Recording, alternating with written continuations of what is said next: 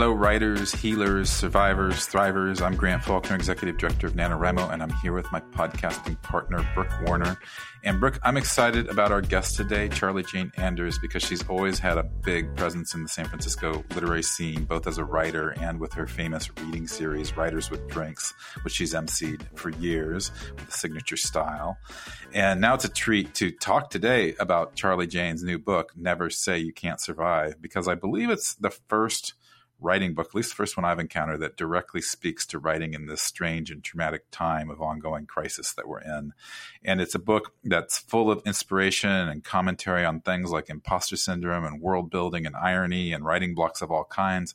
But it's also a rousing call for why reading and writing fiction is important and why it was important to her in particular. She faced an assortment of personal and global crises in 2020.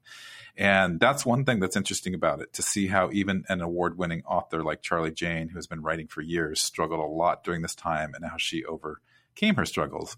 And Brooke, I've got to admit, I've had a very uneven pandemic myself when it comes to creative matters and general mental equilibrium. So I wondered how you're doing creatively these days. Yeah, uh, I am struggling, honestly. It's interesting. We should be talking about this today because I am and have been, and I'm looking forward to NaNoWriMo for that very reason and just find today's topic to be perfect. Uh, you know, I have a new book project that I'm tackling with what I would describe as the opposite of gusto at the moment. Uh, you know, I'm definitely finding little pockets here and there, but I know that my waning or low energy around it is very connected to these global crises. You know, it's this extended COVID period. It's, uh, you know, having had James home from school for a year, but then the unknown of what's coming, you know, fears of breakthrough COVID. And then for us in California, wildfire season, you know, which is just constant at this point. Uh, and I just won't even get into the more existential crises, you know, of which there are many, right? Yeah. Uh, so Charlie Jane definitely picked a good topic and, and she writes about it also really eloquently. I just think this is the, the timing is very, um, perfect for me personally. Uh, you know, certainly I know I'm not alone either. And I, I, about last month, maybe a few few weeks ago, I posted about my creative slump on Facebook, and I had something like 150 responses of people sharing their ideas for overcoming slumps, but also they were saying, you know, me too. So that was heartening, but also I was looking around, being like, it's just a hard time right now, and I feel that. Um, so yeah, what's it what's it been like for you, Grant? I like the way you put that. I think you said you, you are approaching your current writing project with something less than gusto.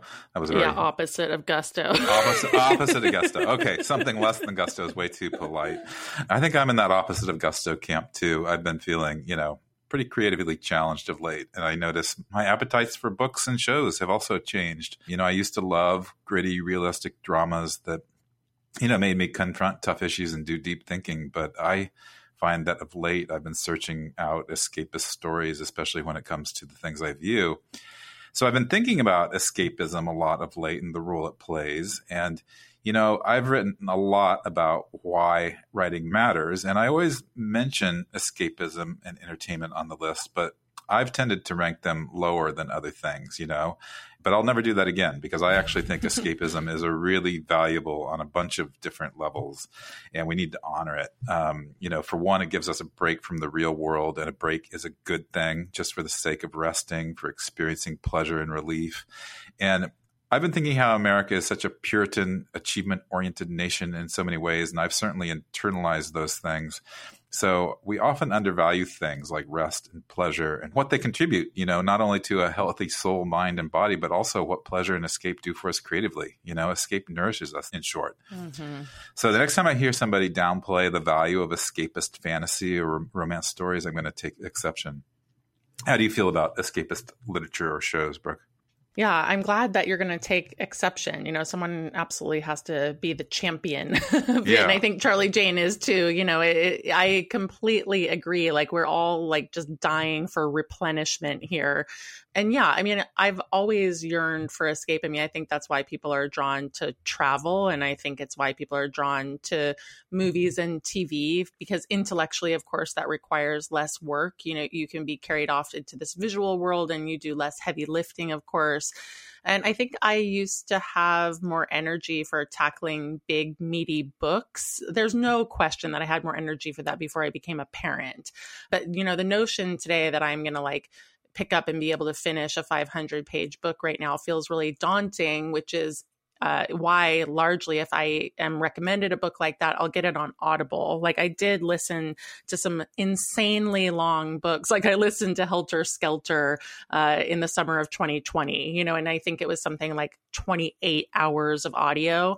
And yet I just did order recently Oprah's latest book pick, which is The Love Songs of W.E.B. Du Bois uh, by Honore Jeffers, which is 800 pages. And I am sort of wondering if I'm going to be able to get through it, but I just have heard from so many people that it's amazing. So uh, I was curious if maybe Oprah was trying to nudge people towards some of these tome like novels um, but you know this is the kind that people are saying they were sad when it was over right? So i guess i'm trying to speak i guess to people's attention spans which i think are largely down. People seem to have less time, more stuff stacked up on our to do lists. And then at the end of the day, we're probably crashing into a TV show or a movie instead of into a book. Um, but, you know, obviously this is all just anecdotal. So, uh, yes to escapism. and I hope that I can escape into a novel that's 800 pages. You know, we'll see. Yeah, it's been a while for me since I've tackled a big novel like that. Charlie Jane actually views escapism as a type of resistance, which I think is interesting. And she said that people sometimes talk about escapist storytelling as if it's running away from the fight, but she says visualizing a happier and more just world is a direct assault on the forces that are trying to break your heart, which I think is a pretty cool way to put it. Her book and the way it addresses the traumatized psyche, you know, made me think, wonder a lot about the no pain, no gain approach to writing that we've borrowed from sports, I think, over the years. And I thought of Simone Biles in particular and how she recently opted to drop out of the Olympics because she valued her health more than any Olympic glory. And that reminded me of Kerri Strug, who was famous for doing the vault when she had an injured ankle in the Olympics way back in 1996. And she was pressured into doing that by her coach and probably others and and yes, it was a great story of uh, sports triumph, but she also could have injured herself severely. So I, I wonder about the dangers of an extreme mindset and how we tend to celebrate that in our culture. And I think about writers during this time and how maybe writing on days when you don't feel like it or writing that extra 500 words, you know, whatever it might be, maybe it's not so important right now. Maybe health, mental health, physical health is more important. It's a tough balancing act because it's so often, you know, it, it it does. We have to recognize it also takes pushing through discomfort to finish a book or possibly even just to be creative every day. It takes discipline. So, you know, my question is how do we balance discipline, determination, and our drive with the need to also give ourselves a break? Yeah, I mean, I appreciate you bringing up this Simone Biles example because I think this summer she was really the poster child in some ways for what happens when people get pushed too far and and saying no and honoring her body. You know and i certainly know in the circles that i run in and the social media that i look at she was heroic for saying no. And i i think it's also because she hit a moment where we're all feeling that way. You know it's like this quintessential american value that we have to push through and to do it anyway. And we're going to be celebrated if we're you know just over the top busy and productive. And of course, there are sacrifices that are made along the way. I certainly feel that for myself. And, and I think it's one of the reasons that I'm struggling with this book, not so much that I don't want to write the book or, you know, that I shouldn't write the book, but that I set myself up for this very ambitious time schedule. And I think in years past, that might have really appealed to my push through sensibilities, you know, that, that I see myself as that way and I value it and I get lots of accolades for being that way. And right now, all of us are looking around and just being like, oh my gosh, this crush of the crises. And we're looking more at balance. And I think people are really valuing self care and celebrating self self care in ways that historically we haven't you know that's that's what i'm seeing. And it, it is so much pressure to write a book. I mean let's not forget that it's like you write a book and then it comes out and you have to promote it. I mean, Grant, you're still in this place now. And then you're supposed to have the next book in the wings, you know, writing it so that it comes out within a year or two and then you do the whole cycle again. Uh, you know, so for people who are doing that and writing in a consistent kind of way, it's pretty relentless. And there's not a whole lot of grace given, you know, anywhere in this industry, frankly.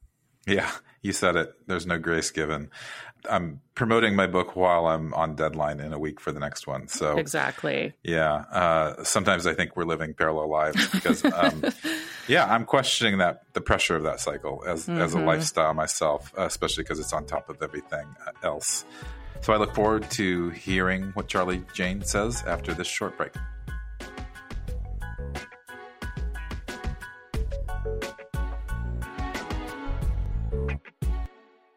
Welcome back, everybody. I am super thrilled to introduce Charlie Jane Anders, who is the author of Victories Greater Than Death, the first book in a new young adult trilogy, which came out in April 2021. Her other books include The City in the Middle of the Night and All the Birds in the Sky. Her fiction and journalism have appeared in the New York Times, the Washington Post, Slate, McSweeney's, Tor.com, and Tin House, among many others. With Annalee Newitz, she co hosts the podcast Our Opinions Are Correct and she just published Never Say You Can't Survive, a book about how to use creative writing to get through hard times, which we're going to talk about today. Welcome, Charlie Jane. Thank you so much for having me. This is so awesome. Yeah, absolutely. It's a treat for us. And I want to start with the genesis of Never Say You Can't Survive because I read on a personal level, you wrote that your father had died of COVID in 2020 and you were dealing with an assortment of family issues. And then you were also struggling with a novel that was past its deadline. And that was on top of all the global crises that we know happened in 2020 and that we're continuing to deal with today. Yet in this moment, you wrote, One thing got me through that hell year, dreaming up imaginary worlds and larger than life people who never lived. So I was wondering if you can tell us more about why fiction mattered and matters to you in such a world. Yeah, I mean, I think fiction is really the only thing that matters a lot of the time. It's the only way that we can kind of break free of the kind of uh, oppressive groupthink and, you know, the kind of invisible constraints on our sense of reality that are around us at all times. I think that it's easy, especially when things are really terrible and we're all doom scrolling and like everybody on social media is encouraging each other to kind of get feel worse and worse and to like kind of fixate on, you know, the same set of ideas or the same set of facts writing and reading and consuming stories is like the only way that we can connect to our imagination that you know is this powerful thing that can kind of lift us out of this one version of reality into you know, a universe where anything is possible, including making radical change, including surviving, including fighting against oppressive systems. And I think that fiction is essential. The genesis of this book, by the way, it kind of goes back to 2017 when I started giving a talk called Never Say You Can't Survive. Oh. And it was about this same topic of like how to use creative writing to get through tough times. I did it at a bunch of writing conferences and it just kind of grew and grew until it became a book. Hmm. That is so interesting. I uh, is that available on YouTube or anywhere else that we can push out to our listeners because I think they'd love to see it. I'm not actually sure. I will I will check and I'll get back to you about that. Okay, and we'll put it in the program notes if it does. You know, um, yeah, I mean fiction obviously provides hope and helps people to imagine new worlds, but you also discuss how you can use stories to face up to debilitating fears.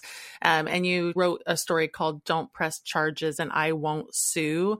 And you discuss in detail how that story helped you deal with your fears. So could you share that with our listeners today? Yeah, so that was also back in 2017. It was like January 2017 when, you know, we were about to have a change of, of president and I was honestly as a as a transgender woman, I was feeling very very uh, anxious and scared and kind of panic stricken about uh, this new era and what it would bring. And you know, I felt like there was a lot of there was a new kind of wave of of transphobic kind of hateful language going on uh, from all sides, and it was just it was a really scary time. And so I wrote this story to kind of I basically couldn't do anything else until I wrote this story that was kind of this like dark dystopian kind of very surreal but but disturbing story about a trans woman who is captured by kind of an evil uh, organization that's kind of associated with the government, and they're trying to use very extreme, very weird, kind of horror focused, like very horror movie methods to turn her back into a cis man. And it felt like, you know, this was kind of my way of putting all my fears, all my dread and anxiety into a story so I could contain it and kind of look at it and show someone surviving this, but also just kind of get inside it and kind of understand it a little bit better.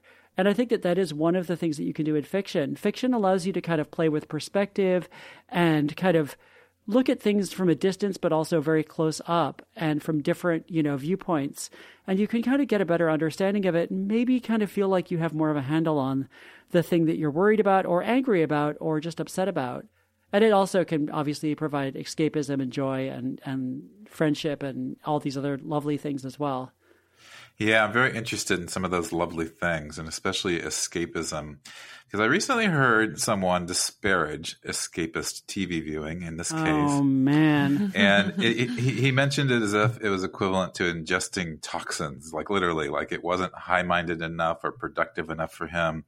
And, and and I thought about how much I've just needed escapist stories, especially in the past year. You know, just to simply lighten the load of anxiety in my mind, if nothing else and that escapism allowed me to do so much you know so much more actually kind of serious work serious with quotes around it or just survive the day. So i've come to see escapism as anything but a trivial diversion and a primary reason for why we need stories. And i i love the way that you articulated the argument for escapism in your book and you say escapism is resistance which i thought was a great way to put it. So i was wondering if you could talk a little bit more about that yeah, I mean, first of all, I just want to emphasize that self care is important, and self care is part of how we survive and how we become able to help others and to make a difference. If we're not taking care of ourselves, we are uh, it's we're just not going to be able to do anything really. Uh, so I'm a big fan of self care in general, but also I think that you know escapist fiction can be very empowering. It can be you know some of my favorite escapist stories are in fact at their at their core stories about fighting back against oppression and you know joining together with others. Like part of what makes some of my favorite escapist stories so powerful is that they celebrate friendship and community and chosen family and you know being there for each other. And often there is darkness in an escapist story but it's darkness that you know is kind of offset by this light and friendliness and, and joyfulness. And i think that maybe stories that encourage us not to despair, that encourage us to feel powerful and to feel as though there is hope and there is, you know, a chance for us to work together and and build something better. I think that that's incredibly powerful and, and valuable. And I also think that when we imagine a better world, which can be, include a happier, nicer, more, you know, supportive understanding world, that is actually a blow against the people who want us to believe that there's only one way for the world to be, and that's the way that they want it. Mm-hmm you know, well said, Charlie Jane. Thanks for that. Um, Grant and I started this podcast because we both have these strong communities through NaNoWriMo and She Writes. And so we were both heartened to read your take on writing together, uh, even writing escapist stories together. And as we're just saying, you know, will lead to real world change. Uh, there's something that you write that says um, happier, kinder worlds in fiction naturally lead people to band together to try and create pockets of that experience in our world. It's kind of what you were saying, but in expanding on it. And you also wrote, and there's plenty of evidence that these fan communities feed directly into political organizing. Uh, and I think in this time we've seen how valuable others are in every sense. And so, you know, perhaps extrapolating, going farther than, um, on just what you were saying, can you speak to this particular connection to writing and perhaps fan communities in particular?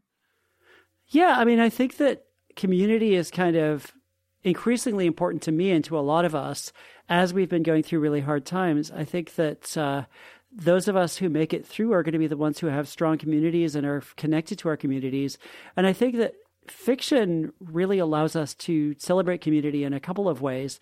One, by writing stories about people who band together, people who share a bond or who, you know, belong to something bigger than themselves that is meaningful and positive. And I think that that cannot be discounted. I think that, you know, I'm kind of tired of like the lone protagonist who doesn't have anyone and is just like the world is kind of this, you know, painted backdrop or whatever. I, I actually like protagonists who have something that they belong to that they care about, who have friends, who have people around them who they share values with. I think that that's really important. And I think it's something that we need to celebrate and uplift. But the other way that I think that, uh, you know, writing can help us to celebrate communities is in the real world where writers and readers and people who love stories come together to celebrate the stories that they love. And, you know, you get fan fiction writers, you also get like just you know, anytime I am able to go to an event like the event that I used to have organized Writers with Drinks, where I'm around a bunch of other writers and we're all together and, you know, we're all kind of just struggling to write the best stories that we can and to put, you know, something very delicate and fragile of ourselves into, you know, a piece of writing that we can then share with the world. And people, you know, when people are actually supporting each other and kind of uplifting each other through that, it can be just really, really uh, amazing, not just for helping us to write, but just for helping us to live, I think. Yeah, I love the way you say that. And that's been the big lesson for me with NaNoWriMo is I just can't believe the power of community. And and one big part of community is representation, of course. Absolutely. Yeah, and, and I love the way you wrote about it because you said that representation in fiction is not just some academic question of fairness, it's a matter of survival. And the reason I like that is because I think some people do think about it in those kind of logical terms of fairness and not so much in, in terms of that more, you know, immediate sense of survival. And so I was wondering why representation is a matter of survival and if you can speak to that a bit. Yeah, I mean, I think that if you're if people are not uh, visible in stories, then it's easier to erase them in real life. It's easier to kind of not see their humanity. And I think until fairly recently, a lot of our the our stories that we held up and, and celebrated were stories that really only you know recognize the humanity of certain types of people and you know mostly people from like the dominant group. And that I think made it easier to commit atrocities and to you know perpetuate oppressive systems against the rest of us um, when you know speaking as a trans person uh, when you know when I see trans people being treated as just like a joke or just as you know this weird person who doesn't you know I don't understand what they're doing in in a story. And and trans creators are are not kind of centered in that conversation. Trans and non-binary creators and, and gender non-conforming creators it does feel hurtful. And I think that uh, you know we've seen over and over again with you know in recent years the rise of books, but also movies and TV shows that celebrate, you know, heroes and just like ordinary people from all different communities and all different marginalized groups. We've seen, you know, how it translates to self esteem and how it translates to kind of more social progress in general. And obviously, it also creates a backlash. But I think that overall, it's really positive because when people consume stories that that uplift everybody, then everybody can be uplifted in real life. Yeah, well, Grant and I were talking about the no pain, no gain approach to writing and life before you came on, uh, and how maybe sometimes we've been guilty of that ourselves, you know, advising people to grin and bear it when it comes to finishing books. Uh, and so, what's your take on this, especially in these times, if a writer should push through, you know, wh- whether it be depression or anger or grief or fatigue in order to write, or, you know, you mentioned self care earlier. So, how do you manage yeah, I mean, I used to be very kind of like no pain, no gain in my approach to writing. I used to be very much like I'm just going to tough it out. I'm going to like, you know, I used to be a a, a long distance runner, and like you have this thing when you're running like ten miles or whatever, where you're like, okay, I've got a, a you know, a cramp. I've got a stitch in my side.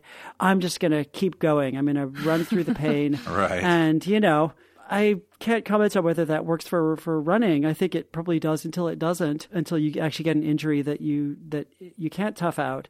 But I think that with writing, it's this you know such a personal, vulnerable, creative thing to be doing that I think that that can be really counterproductive. It can actually lead to more paralysis. I do. I mean, I love that NaNoWriMo is so empowering, and so you know, I feel like the overall feeling that I get from NaNoWriMo is one of you know, just encouragement and friendliness and just like everybody kind of cheering each other on, which is part of what I love about the organization and about the the that month. It's always like a really happy time for me to be around people who are doing that. Uh, but I think that you know if you treat it as this thing where you have to kind of tough it out, it's not going to be good for you or your writing. It might result in writing that you're not super happy with later, which obviously you can revise. But sometimes, you know, it just you can't find the story you're trying to tell. And I think that sometimes you just have to be gentle with yourself and kind of give yourself a little bit of a break. But also, you know, when you're feeling depressed, when you're feeling angry, when you're feeling upset, you know, honor those feelings. Find a way to kind of use that those emotions in your work if you can, but also treat them as diagnostic instruments. Like sometimes you get stuck and you're like, oh, I feel like garbage and I just can't work on this thing. And like it's just making me upset or unhappy to work on this thing. And I just feel you know, like maybe I'm doing it wrong. Those things can be diagnostic. Those things can tell you that maybe there's something about your story that you need to take a step back and think about because maybe deep down you know that you don't entirely believe in what you're writing or, you know, there's something about it that is just not clicking for you and maybe taking a, a beat and just kind of stepping back and thinking about it or putting it aside for a little while and working on something else might allow you to see it more clearly. I think that, you know, people this isn't running. It's something that involves your your guts and your brain and your heart and you know all of your most vulnerable parts. I, I know I keep using the word vulnerable, but I I really do think that that's important to recognize.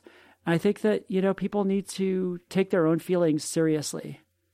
I love that you use the word diagnostic there. I never heard it quite used in that way but it is such an interesting balancing act and it's so personal you know when you mm-hmm. hit these walls and, and then what they mean and then whether you push beyond them or not you know um, and i love your running metaphor too because i'm a runner and uh, i think sometimes that that idea of or, or the training as a runner is perfect for being a writer but sometimes like you say it can be kind of harmful as well well, in closing, Charlie Jane, I was wondering if there's a message in the book that we haven't touched on or one that you want to talk about more, especially for those writers. I loved what you said about NaNoWriMo. So, and, and when this airs, there are going to be a bunch of people getting ready to write during November. So, if there's anything in particular you can impart to them, that'd be especially a treat. Yeah, I mean, I think the most important thing that I want people to get out of this book and that I want people to kind of, you know, carry in their minds as they're writing is that your voice is important and it, your voice specifically is important and that you know developing your voice honing your voice listening to yourself and you know getting better at kind of listening to those imaginary people in your head that you're creating is you know it can be a really joyful fun liberating process that can help you to stay whole when the world is, you know, maybe not in such a great place. But it's also just like, it's about kind of getting better at understanding yourself. And I think that, you know, I don't think that writing is therapy necessarily. I don't think that writing has to be catharsis or that it has to like be you working through your own issues necessarily. But I do think that getting better at writing inevitably involves getting getting a little bit more self knowledge because you have to kind of recognize the pitfalls that you're likely to fall into. You have to kind of get to know your own bad habits as a writer and your own kind of like the weird way your own particular brain works. It's like you're writing a piece of music that's going to be played on this one particular instrument that, you know, is no like no other instrument in the world because it's your brain and it's what you're using to kind of put it into the world kind of. You're the, you know, you're the one who's performing it in a way. Um, and I think that honoring your own voice listening to yourself, finding ways to hear yourself better, like reading your work out loud and, you know, just understanding your own emotional state as you write is, I think, really important to doing your best work. And I also want to just reiterate community, find ways to not be alone with this. Like, one of the things I love about NaNoWriMo is when I am obviously during COVID, it's different, but when I go into certain cafes in the city, I know there's going to be like groups of people there all doing NaNoWriMo, all kind of sitting together you know, I have a friend who organizes NaNoWriMo meetups at this one cafe that I love. And uh, I think that that's just amazing. And if you can find a way to do that and have it be a thing where you have people around who are also doing the thing that you're doing, that's just, that's so powerful. Amen to that. Thanks, Charlie Jane. Yeah, thank you, Charlie Jane. Yeah, thank you so much for taking the time to check out my book and, and thanks for this wonderful conversation. And thanks for everything you do to keep people writing. We will be right back with today's book trend.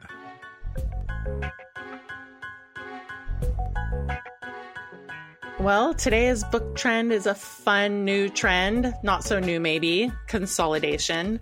Uh, the most recent big consolidation we saw was Hachette Book Group buying up yet another pretty big publishing house, in this case, Workman Publishing, for a cool $240 million. Uh, I am paying attention to consolidation because I am of the firm mindset that it is not good for authors or readers. And uh, from a personal standpoint, Hachette bought Seal Press a few years ago, and I used to work at Seal. So this new acquisition of Workman hits close to home for me. Yeah, this is a topic that's been, I don't know, it's been happening for years or decades, I know. And now we have Hachette, which is one of the, the big four publishers, which, and they used to be, just so people know, it used to be big six publishers a few years ago prior to the merger of Penguin Random House. And uh, because a lot of people no longer think that Macmillan is in the same league as these other houses, and Macmillan's plenty big. Anyway, the big four are HarperCollins, Simon and Schuster, Hachette, and Penguin Random House. Yeah, it's it's hard to watch honestly because the big houses are eating up the little houses. You know, it means that when this happens, the little houses lose the things that made them indie and special in the first place. And big publishers always make a show about how important the culture is of the publishing company that they're acquiring and how they intend to keep the culture intact. But part of what makes the culture special at those smaller houses is the very fact that they're out there being an underdog, you know, and being scrappy and competing against the big guys. So once a house gets subsumed in this way, it's just not the same. You know, people leave, the culture changes, and it's sort of like the Stepford Wives of uh, book houses. I don't like thinking of a publisher as a Stepford wife. I know it's a terrible image, and I'm sorry. Uh, you know, and I'm sure there are a lot of people out there who are very happy with their publishing deals from big four houses, but I do wish this trend of eating up smaller houses would stop. Yeah, and I, I want to end with a big plug for seeking out indie books. You know, they don't get the marketing of books put out by bigger publishers, which means they often don't get reviewed and don't end up on best of lists or get awards. The smaller presses are the ones publishing, in my view, more interesting, more groundbreaking books. So it's it's worth buying a book from a smaller press by an author you've never heard of. Many of the books we talk about are the ones we know of because big houses put big marketing budgets behind them. Yeah, so true. And so we'll be continuing to celebrate indie books uh, as much as we can. You know, obviously, it's also contributes to big names are also the ones that we want on this podcast. You know, so just acknowledging that there's sort of a perpetuating cycle going on. It's hard to break. Uh, that said, you know, we'll be here next week with maybe a big author, maybe a small house author. You never know. We're going to mix it up. Uh, keep us in your queue. Let people know that you're listening to Right Minded. Share your thoughts with us. Uh, you can find us wherever you get your podcasts. All right. Thanks. See you next week.